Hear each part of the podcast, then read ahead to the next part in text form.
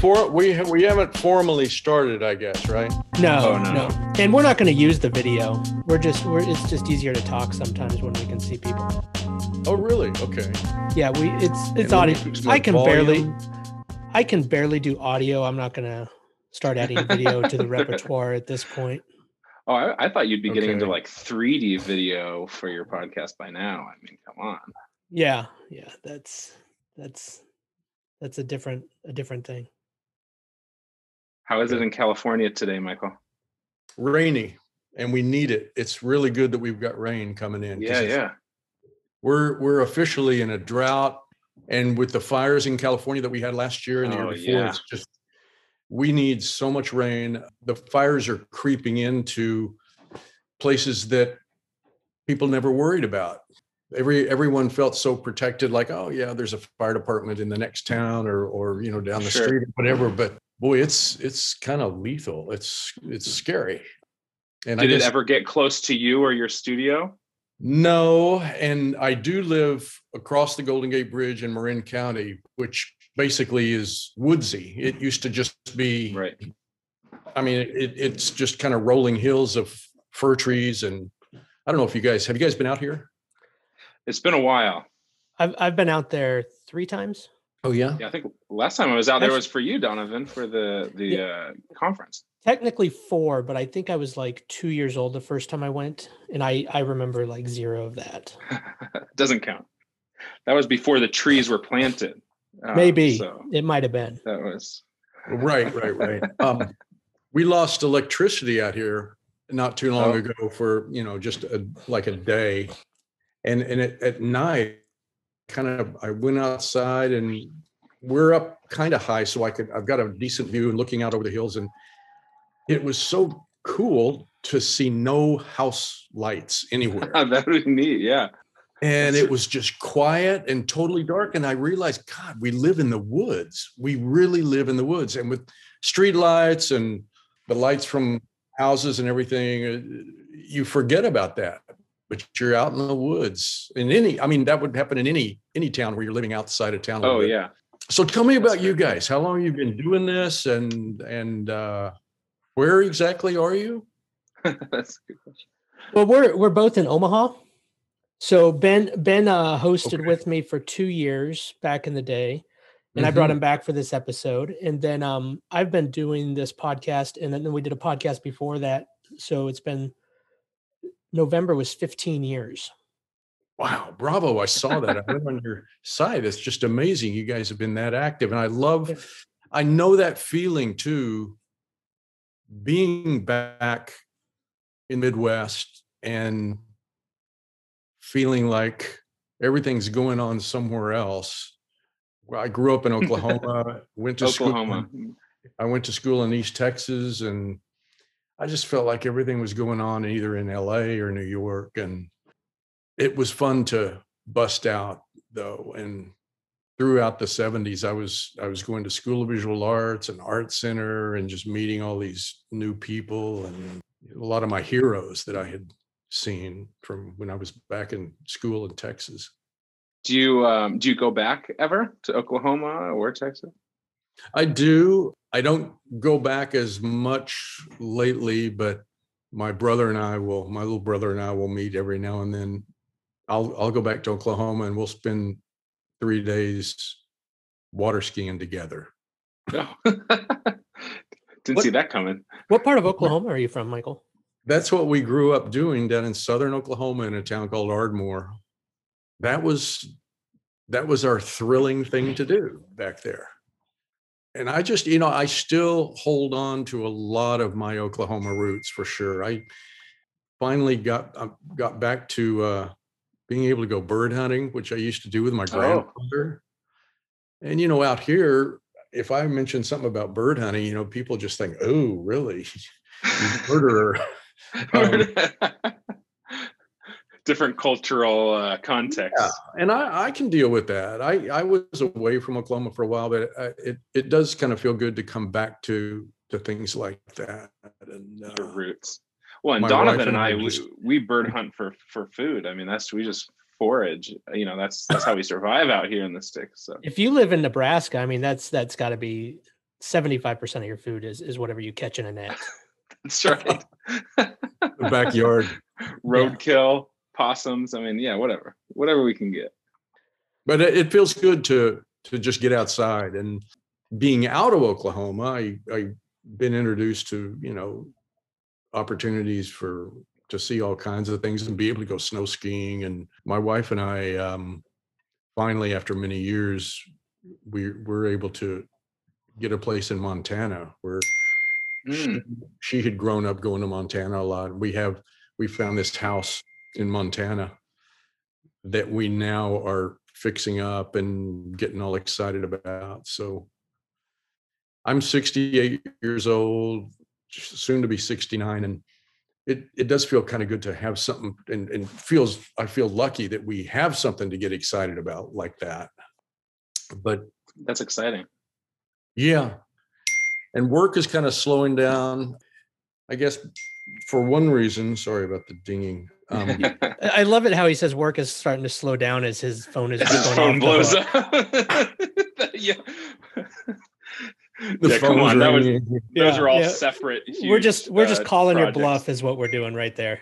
You know. That's awesome. Oh, it's ringing on my computer now too. oh, Um, that's the problem. It's all should- tied should together, call. and then yeah, we should meet like this more often. I might get next some more work. next thing you Um, know, FedEx is going to come with just buckets of money, and you'll be like, "Oh no, really? right. It's slowing down."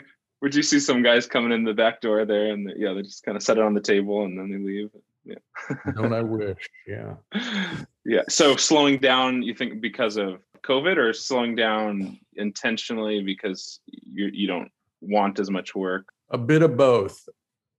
I've always kind of said if work is really slow and not a lot of jobs are coming in, I would complain about that. And then all of a sudden I'd get, I would, you know, I would get all this work coming in and deadlines. And then I'd start complaining about, oh my God, I just got too much to do. I don't want to be working this much. And then it, I, I would complain either way. Either way, yep.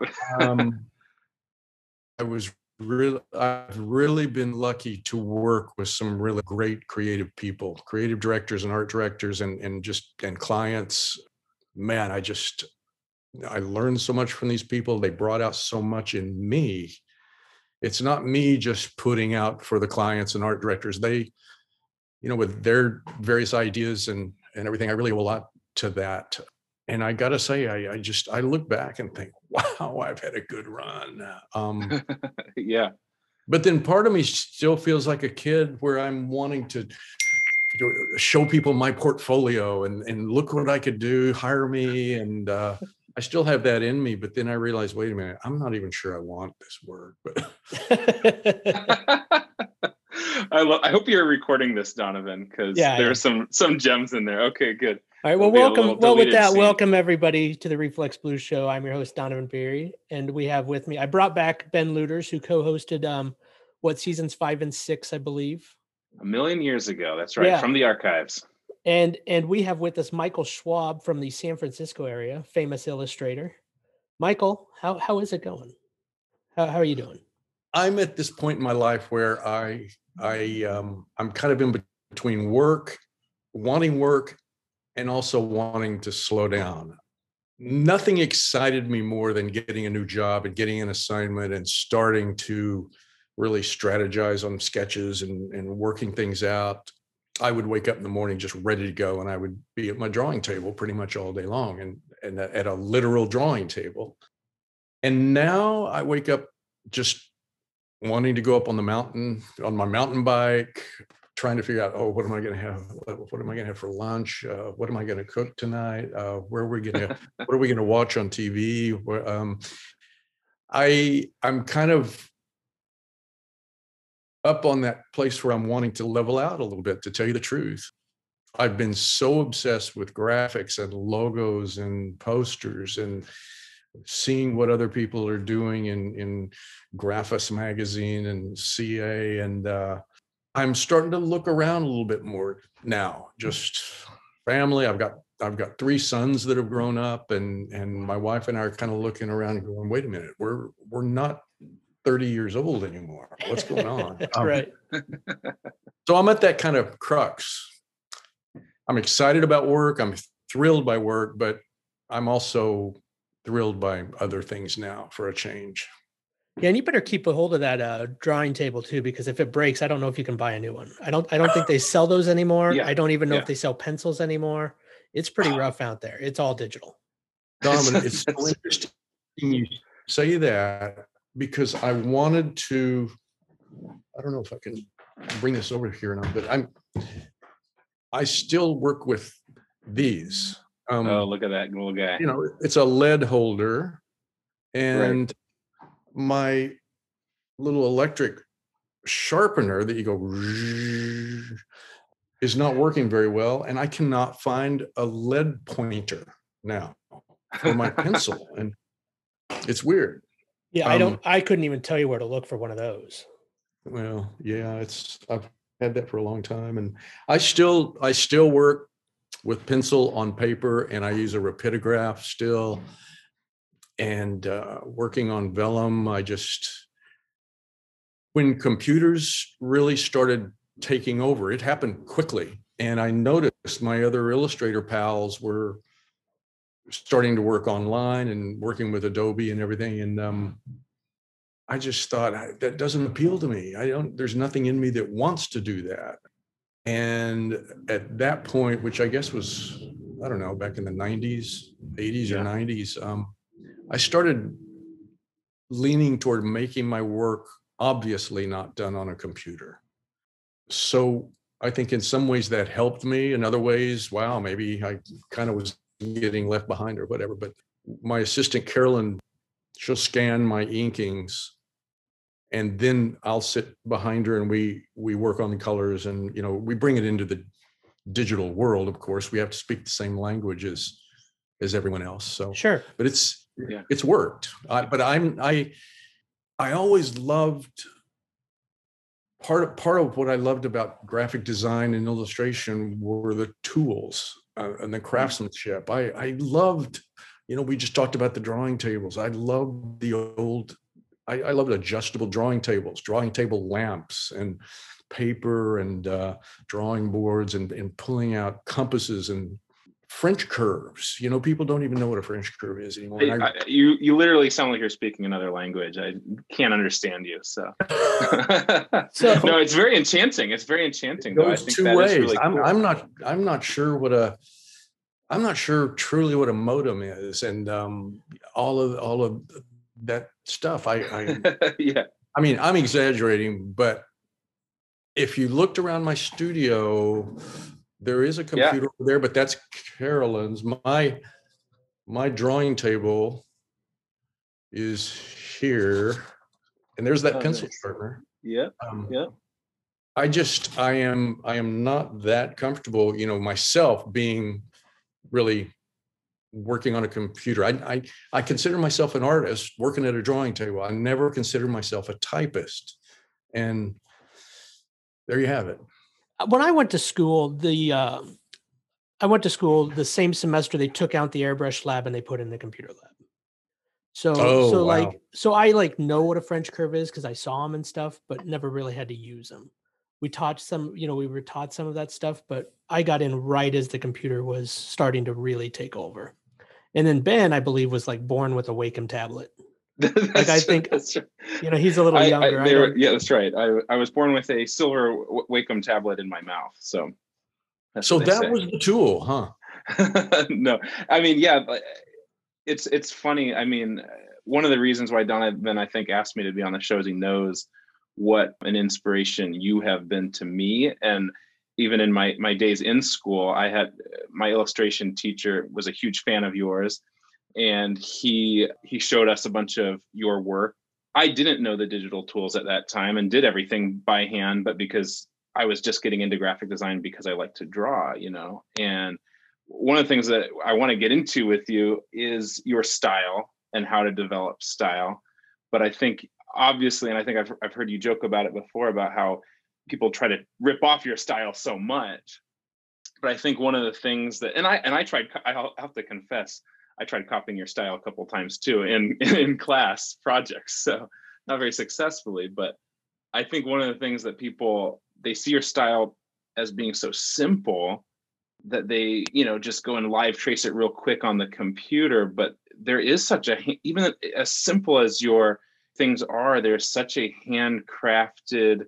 handcraftedness to them the the variation in the lines and little things that you can't really fake with the digital tools. And those that are looking for it can see them and i as i've gotten you know older and, and done a lot of work and seen a lot of work i really noticed that stuff with your with your work. And so i think it's worked for you. I really appreciate you saying that that makes me feel good because that is pretty much the truth i when i started out i had several mentors illustrators that i just thought were incredible and i was stealing with both hands you know copying styles and people. I didn't know who I was quite yet. There were a few there I could narrow down to two or three people that that truly inspired me. Oh, um, you can name names. You can let us know. Yeah, yeah, yeah. Tell me. At the top of my list was a German. He was kind of beyond an illustrator, um, Ludwig Hohlwein.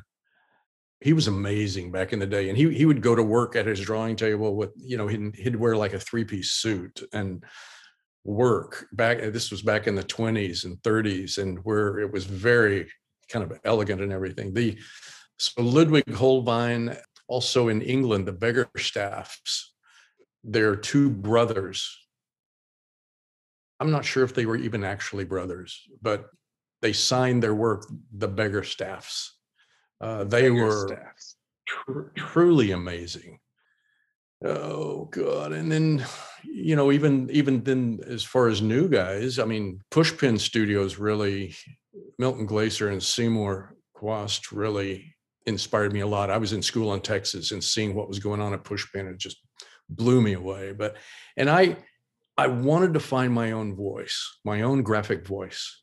I knew I wanted mm. to do that. And I was getting closer and closer. And at Art Center, the des- I was taking design classes, so I'm studying typography. I've always loved typography, obsessed with it, and but also I wanted to create illustrated images, designs that were like artwork. And all of the illustrators thought I was a designer. The designers all thought I was an illustrator, and I never truly deeply fit into just one category. I was always on the fence and so I just kind of decided to own that. I'm I'm part designer and part illustrator, and I'm not a very painterly, you know, I can't paint gorgeous scenes and everything. I it is very graphic. And yeah, I work from photographs. I take the photographs. I light the photographs.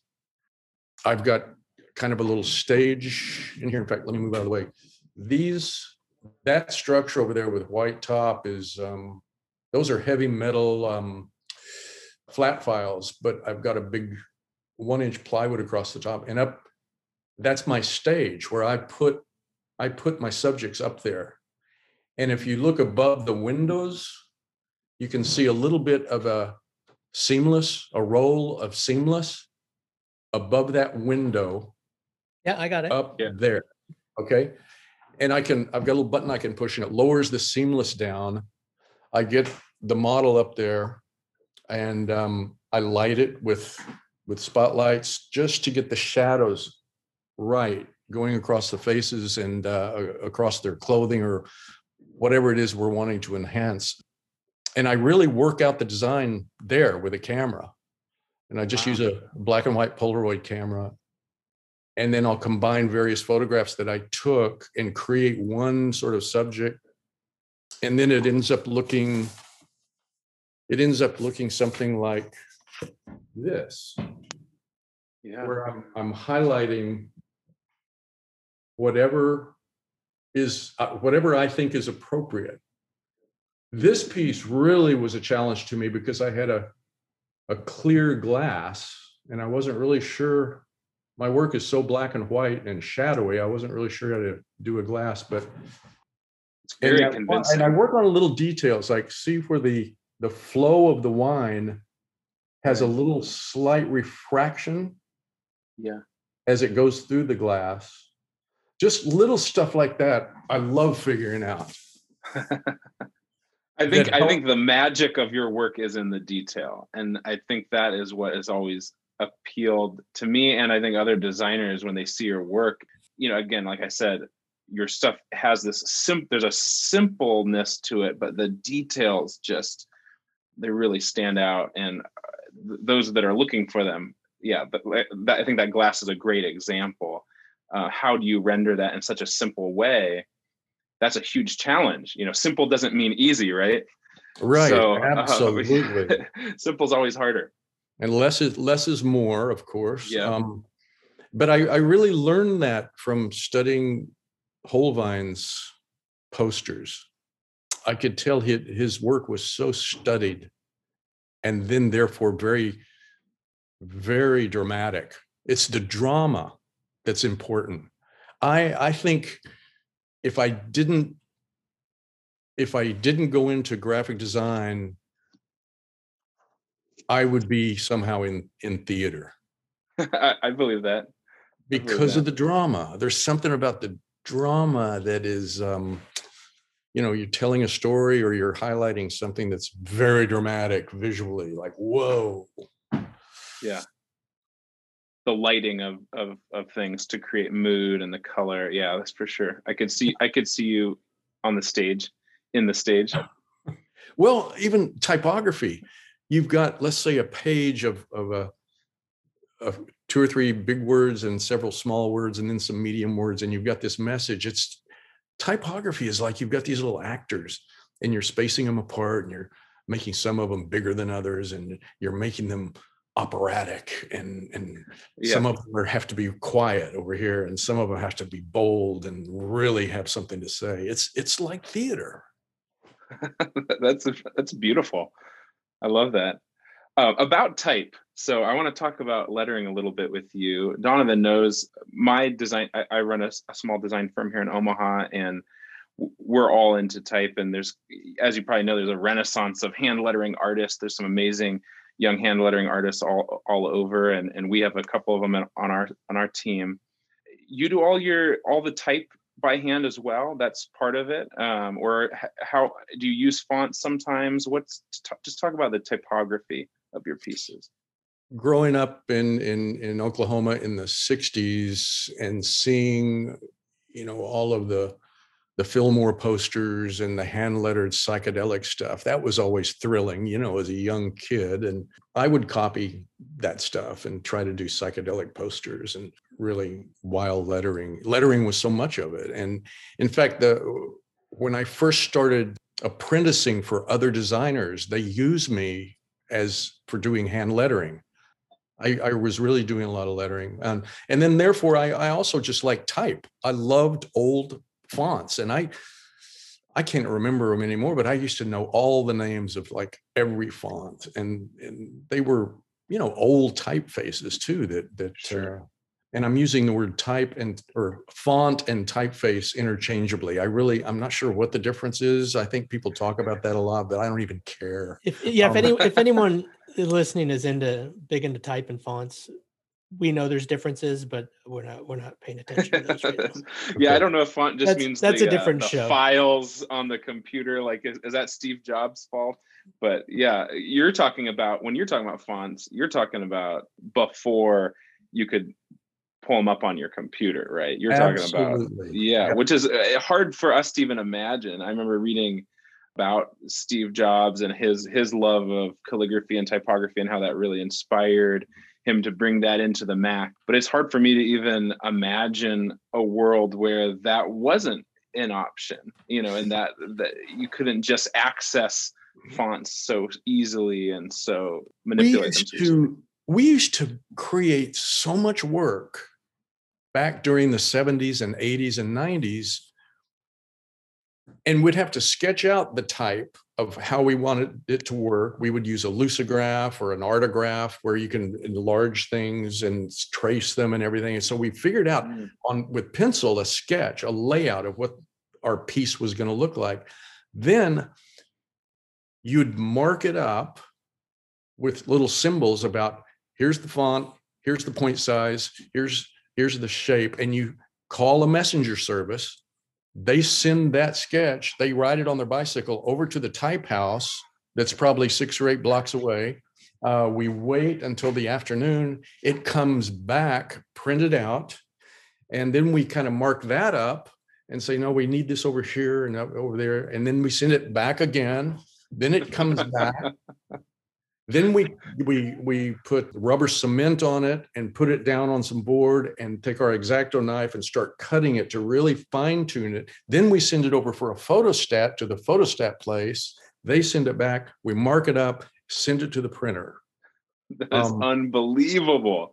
So when you hear graphic designers nowadays complain about revisions from a client, and what that means is they have to open up the file and move something over a couple pixels and hit save you have no uh, you have no patience for that, huh? You know, you have no uh, sympathy for anyone anyone complaining well, about that. I've become that person actually. Oh. You know, I I get I get upset if something is is happening too slowly or something. You know, things just things are happening quicker now. And uh yeah, yeah. I'm not saying it's any better or worse. It just things happen much quicker. There's not as much time to get things done and it's so much cleaner now to we used to wash our hands with Bestine to get the rubber cement off and and then airbrushing. You guys probably did some airbrushing and things. I i don't know did you donovan? I didn't. I didn't. I, I think i played with one once for just a little while but as i said they they took they took that they took that out. It was funny because i believe the person that taught the airbrush lab when when i where i went to school he made sure that they put one in the painting room. He's like, if you're going to remove the airbrush lab, I want to, I want to still teach kids how to airbrush in in the painting room if they want to. During my years of school, I don't think I saw it used once. It's tempting. It's uh, it's it's of course you're going to go the easier route, but and I, I me too. I I don't have to run down the hall and and you know wash my brushes and my hands and all you know all of the dealing with with paint and well we still did all the other traditional paints and we we we took classes in those. It's just we just didn't do airbrush. Sure. oh yeah. Yeah. Yeah.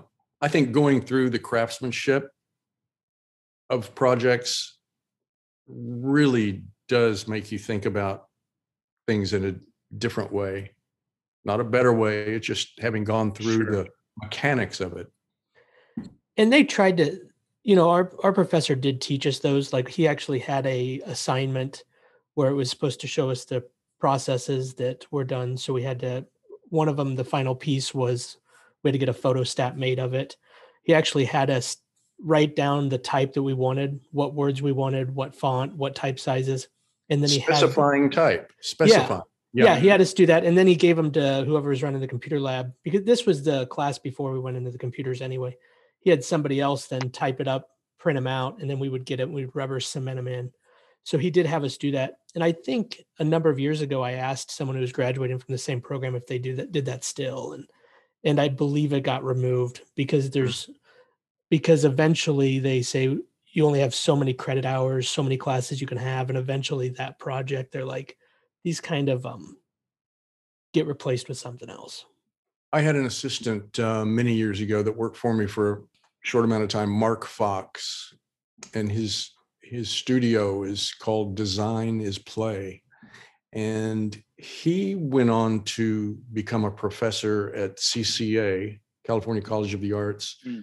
in San Francisco. And I follow him on Instagram and I know him. We we talk occasionally, and he's still teaching his students to hand letter things with a rapidograph and to mm. clean them up with a white little pointy brush to nice. get the corners just right. And he puts them through that process before he really sets them loose with with computers, I guess. Um, and I really, I think his students admire him, and and the work that comes out of there is admirable. You guys should talk to Mark sometime.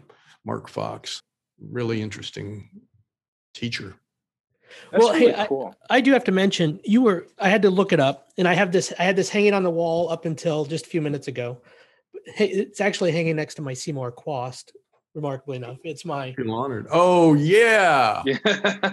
I had to Yeah. look up this is the poster they designed or you you did the illustration for for when you actually spoke here. I think we met briefly in Omaha. I had to look it up for the date. You were here July of 2011.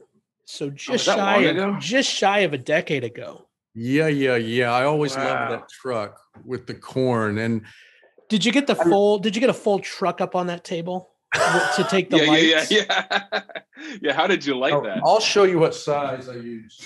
I used something that uh, was about this size Oh, like a model. Uh, Okay. and and lit it. I I did. I I'm not sure where that. You little truck- did, you did do it, huh? I've got that. I've also got this little cool Dodge Charger. Mm. Nice. Um, That's yeah, that's cool. That's that's how you get your toys in your office. Don, Yeah, I- Donovan's office is crawling with so- toys, but I don't know if they're for reference purposes. There are there are a few things in here, trains, because I work with Amtrak. I did uh, maybe 20 full page illustrations for Amtrak for different Amtrak routes. And they did want the train to some somehow be in the illustration as if it's just going across the bottom of the page or And something. did you make them did you make them put a track all the way up to your back door so you could get that in the studio?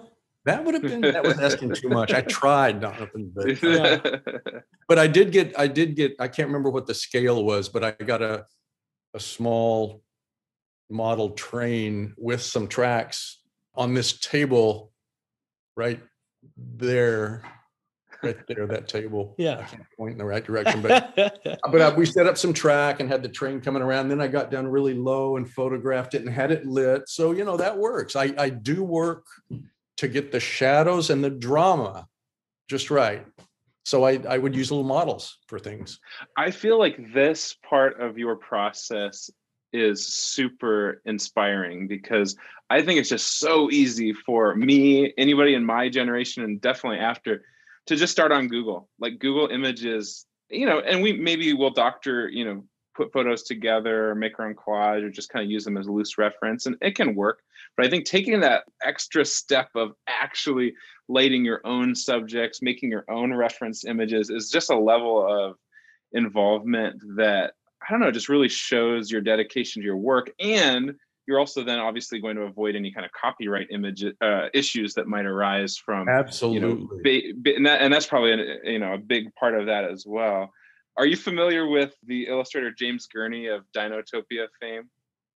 uh, that sounds familiar, but I'm sorry. I, I just don't know who anybody is anymore. Okay, I used yeah. to know who everybody was, but I don't, I don't well, know he's, anybody. he's of the same generation as you, but he did these really highly realistic illustrated books in the 80s and, nine, and 90s, I believe.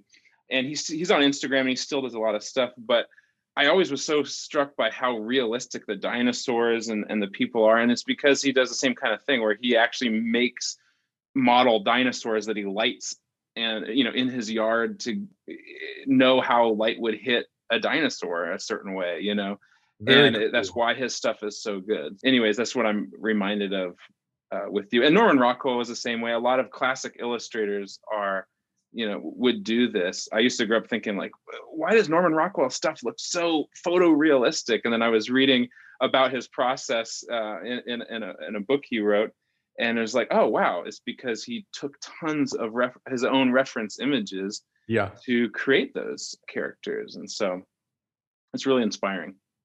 Yeah. I had a, a I worked on the annual report for uh, the Brown-Forman Company, and uh, they own Jack Daniels. And That takes a lot of research right there. uh, it did. I had to do a lot of study, a lot of Yeah. research. Um, it's a business expense. It's all right. Yeah, yeah. But I had my friend, I had to do a portrait of Jack Daniel. Is that his name is actually Jack Daniel singular. Oh, Oh, And I've got a to mountain know. I think I saw pal. this on your site. He's got a little, he's got a little beard, a little pointy beard and Yep. kind of balding. And um we put a we put a really nice fedora on him and, and posed him in profile, put an old-fashioned collar on and, and he became Jack Daniel. And it worked really, it, it really did look like the original guy. That's awesome. but actually he's just kind of a mountain biking hippie that lives down the street and uh, i did a thing for castro uh, had to do a portrait of Fidel Castro, and I went to the store to the costume store and got a fake beard and put a fake beard on myself and uh, and had a had a hat and and put a big cigar in my mouth and I became Fidel Castro. Fidel kind of Castro. Oh my goodness. But I've also That- been that is a level of dedication that you don't find nowadays. That's and and then luckily because of that, you know, I I did I worked on a logo for Robert Mondavi and was able to go shoot Robert Mondavi and had him just standing up against a white wall. He was an 80, 84 year old man at the time. And I just said, Mr. Mondavi, would you stand here and, and hold hold the wine with this hand? Uh, look up at the wine, and I'm taking his photos and saying, okay, hold the wine away from you. Now chin up. Now now tilt tilt your wine glass a little forward, a little backwards, and I'm thinking, oh my God, I'm telling Robert Mondavi how to hold his wine, and kind of freaked That's out. surreal. He was really he was really a sweet guy that went along with it, and I remember he he would put his pinky under the rim of under the the glass. He'd hold the oh. stem and then always had his hin- his pinky underneath there to kind of help support it when he's holding his wine. And I made sure that that little pinky was showing in the logo. And now I I always hold my wine with my pinky. well, well, if he's if he tells you that's too. how you do it, you got to take his advice. Like Absolutely. part of part of design is getting to learn from Yeah. everybody else, and so who's who are we to say he's wrong? Oh, I've been Oh, lucky to work with so many, so many great people. Robert Redford, and he's been over here. Uh, gosh, Wow. it's just you know, and for an Oklahoma kid, that that's a big deal. Still feels Oh, like man. that to me. for anybody that's a big deal but yeah man and, and that i think that pinky uh you know robert mondavi's pinky is just a great example of what i'm talking about when i'm saying uh, you know your your details it's all it's all in those little those little details that you really can't you really can't fake and you can't you know blow past them they're just they're so rich and the longer you look at them the more you know the more special that becomes i'll never look at that you know that image the same again. And that's that's so that's so cool. And i, I don't know I, I feel like when you were talking about that teacher who makes his students use real tactile methods with their type and stuff early on i mean i think those kinds of practices are really good. Obviously for just teaching discipline and doing hard things and and that kind of the stuff that comes from that but i feel like your brain just kind of works a little different i know that my brain works different when i get on a screen and you get you get a different kind of result when you force yourself to slow down and and interact with a, something uh, that's more tactile so yeah Well, with, Thanks with for typography. I with type on a computer, oh my God, you can do anything. You can just move things all Yeah. around, and it really helps. It it in many cases it took me beyond what I could do when I was just Sure. cutting out letters and spacing them. I don't want to I don't want to badmouth the digital world at all because it uh, allowed me to do all kinds of things like gradated Right. colors and you know just putting things behind other things and and I wish I wish I knew all the commands because there's so many things you can do that that I don't even know how to do it on a computer, but I'd love to. It's just, but it's too late for me, man. I'm I'd rather uh get on my bike or something now. But um I still hey there's nothing wrong with that no, I know, I know it's true. It's true. What else can I tell you? Um Was there was what was the favorite thing you've ever worked on in your whole career? Like, what's the one thing that you're like that was that was my favorite?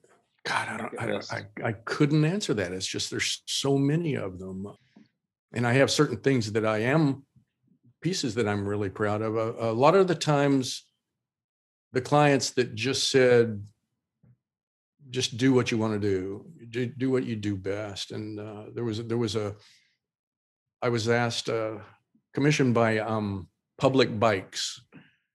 Public Bikes is a company that that that makes very classical bicycles with you know Mm. fenders that go all the way around and you know very uh, traditional but but built very modern he he was he appreciated designers and he commissioned probably 12 of us. He picked out 12 Bay Area graphic artists or graphic designers um, to do whatever they wanted to do to illustrate a public bike or or to to make a public bike poster and they were going to be huge they were these posters were like seven feet tall you know like like Oh, four wow. by seven huge printed on canvas and he had a big show uh, there was an exhibit but several of us jennifer morla me uh, i think Vanderbyl um, uh, several bay area artists had an opportunity to do this and i just I, it's the simplest thing i've ever done and to me the most effective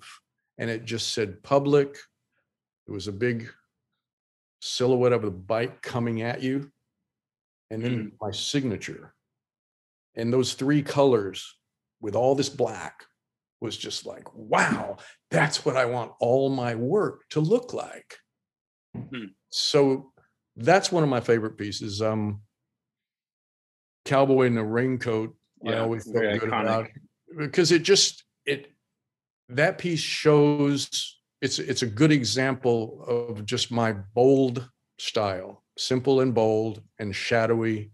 And it also kind of makes a statement about what i came from.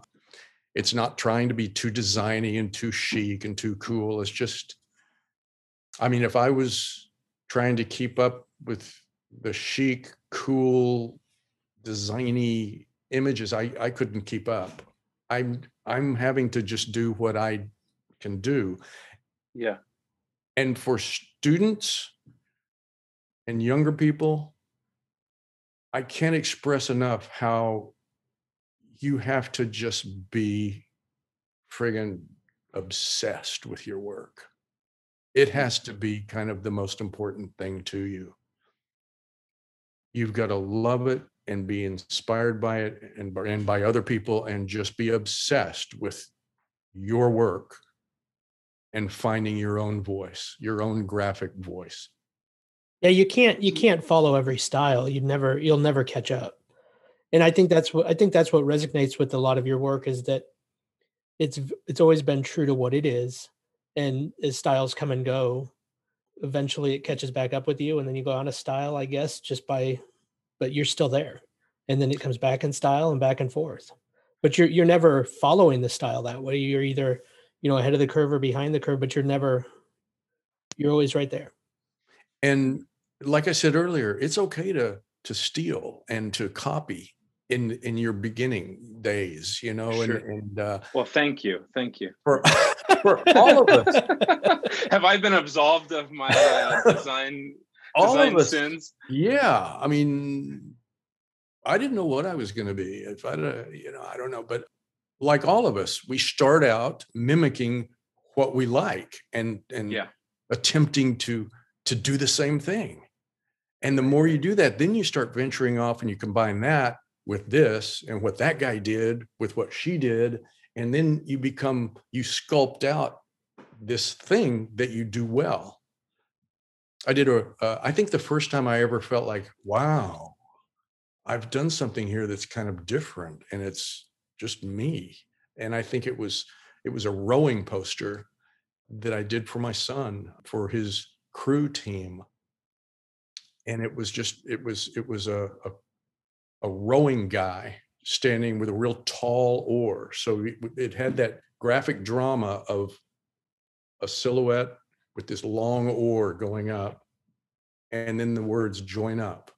It was a recruitment poster for a rowing team and i and i that was about the same time recycling the concepts of recycling were coming out. I did a recycled poster that said uh, recycle or die and it was a portrait of mother nature. That's what i wanted it to to to symbolize. And i was printing everything on just cardboard just as a statement. And it was fun to just get away from clean white illustration board or white paper or shiny paper and just print on cheap cardboard it was just it was fun for a while but you know i didn't want to do everything like that but it, it worked at the time Well, Michael, t- tell me more.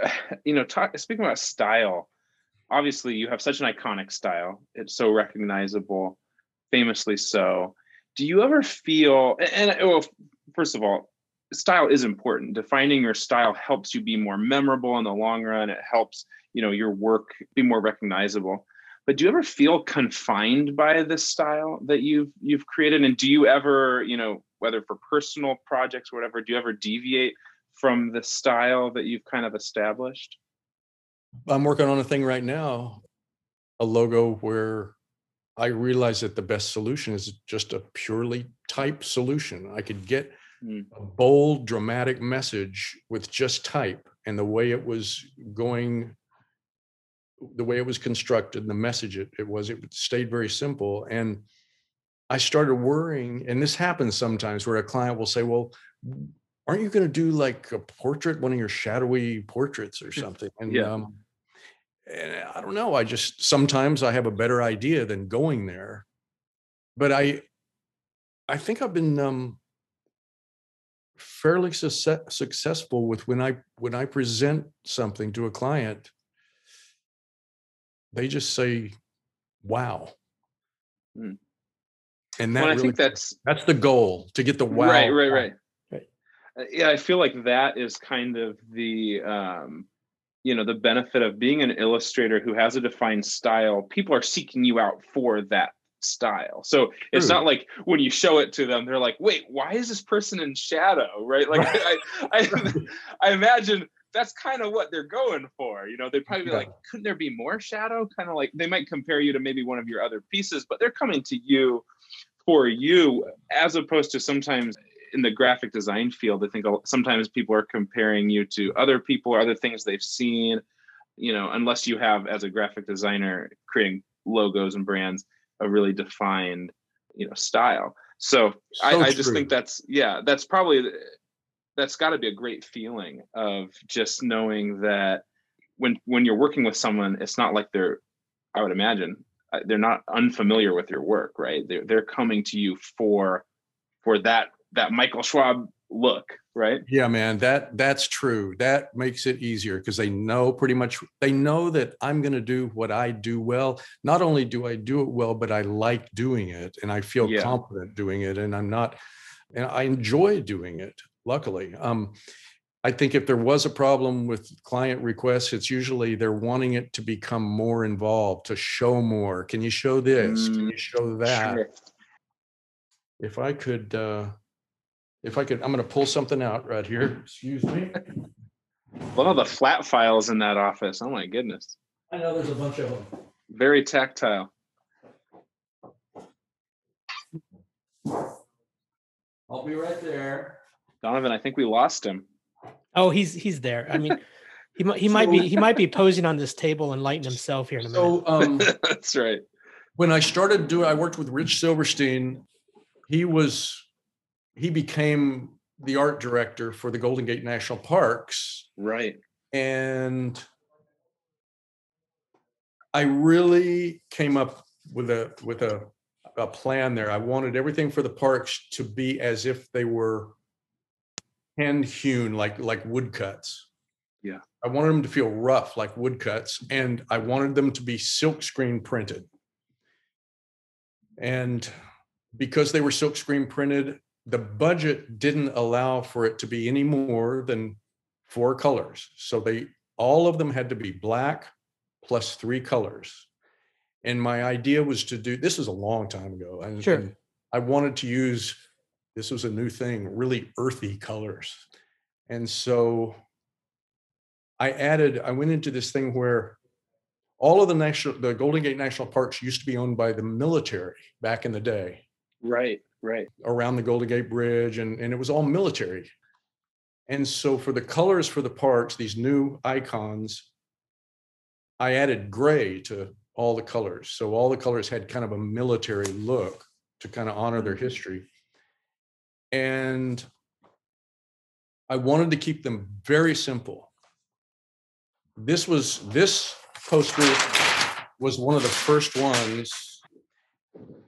See if I can get it. Oh. I'm, this Oh, is my that's favorite- gorgeous, This is my favorite piece of yours. I that was thing's gonna, I- amazing. if you didn't Okay, mention this, so- I was going to ask you. I love this piece. So I was at the board. I got it pulled up. Yeah, right here. Right, there we are. So this is one of those. There's Uh, three colors plus black, and it is silk screen printed. Um, but one of the one of the people in the meeting, this woman was saying, "Well, Michael, there's so much more to Muir Woods. Can you can you add a trail going back through the trees, oh God. and also add some ferns, and, um, some Maybe a guy with some binoculars and fence, uh, and I just thought, no, this is my new thing. It's simplicity. It's it's less Yeah. is more. And so that's that was a client story. I kind of got off on a tangent. dude no Well, I as soon as you as soon as you mentioned that i was like gosh i hope he pulls out the Muir woods one because i just it's funny when i hear your name i think of that that image. I don't know why. It is it's like so simple. It's something about the colors and the textures and the way that you crop it. I know it's just trees and bark i guess but there's just something about it man. I love that piece oh, thank you for saying Man. that. I, I felt thanks for not adding a stupid trail in there golly Yeah, yeah. you know, we have more than one tree here. What if we put like 300 trees in it? Actually, Yeah, that's a great idea. it's So, a great Michael, idea I, now I come from the design world, so I've always seen you as an illustrator. But it was it's work like that where when I saw it, I was like, no, this guy is also a logo designer. The the ability there. So so I think I think your work has always done a great job of going between illustration and design Yeah. both. And I think and I think that is like the piece that really shows it. Yeah, thank you for saying that. And and you know, to me, a poster and a logo are really they're performing the same tasks. You you have to communicate with someone so quickly with any kind of graphic. To me, you've got maybe a second or two seconds to make them turn their head and actually pay attention. Otherwise, they'll be uh, you know, they're just going to walk on and or turn the page or whatever. Logos, you know, we've all been taught it has to tell a whole story in one very simple printable icon. And that's kind of the way I try to approach posters as well. So where where do you where do you send people if they want to see more of your work? Do they just go to michaelschwab.com? Yeah, that's it. Okay. And So- uh, everything's there pretty much. And I do divide up my work from posters and logos. And my site is very simple. I, Yeah, I I'm on it now on my iPad. years ago i i told this i told tom vince the the website designer tom just i want it to kind of feel like you're going into a gallery and you just have a big white wall and you can just pick out whatever work you want to look at and come up. I didn't need like moving walls and things disappearing and fading and coming through. I just really wanted it to be simple. Well, Michael, we really appreciate your time, and it's been great talking to you. So, one last question: Do you have any advice for um for Ben on how to quit copying you? hey i'm Hey, I reckon there's It's a a, con- a- I'm honored, man. Ben Ben Ben Ben's grown a lot since I and he's got all sorts of illustration styles now. He's and he's really come onto his own. So I, but I just have to give him a little. a Take little it guff. somewhere, man. Take it. Oh, take Oh, it yeah, wherever you want to take Well, it. I'll t- I'll try. I'll try. Thank you, Michael. oh yeah. Just don't don't start going after my clients. So Oh yeah, that's right. My, yeah, that I, I, I'll try to stay away. I'll try. no, I'm kidding. I'll I'll push them your way. that's probably right. You want to be uh, out there hitting the trail more often. That's eh? right. I'll be up on my mountain bike saying, "Why don't you call this guy?" Ben's Ben's gonna all of a sudden sell send you a bunch of like mountain biking gear and stuff to be like try to push you further away from Yeah, your clients. I mean, these are all these are all good ideas. you got to watch out for this guy. Yeah. We'll have to come back there and do some quail hunting or something. Hey they've uh, they've got a lot of that kind of stuff out here i haven't really experienced it myself but uh yeah i've got relatives that get into pheasant hunting and all kinds of stuff That's that's the other side of the family, I guess. yeah Well, thank you. I I feel honored that you asked me, and uh, anything for you know, it it feels good to to do anything for guys back in the back in kind of the country I came from. So Right. thank right. And I and I guess our football teams don't play every year anymore, do they? The Oklahoma Nebraska rivalry is kind of not the same now that Uh, I don't- Nebraska left. Uh, No, no. Um, you things have things have changed. Well, thanks Well, for honored. for being on the show. thank Yeah, you. man. The Reflex Blue Show with Donovan Beery is hosted at 36point.com. Music by Dust Lab.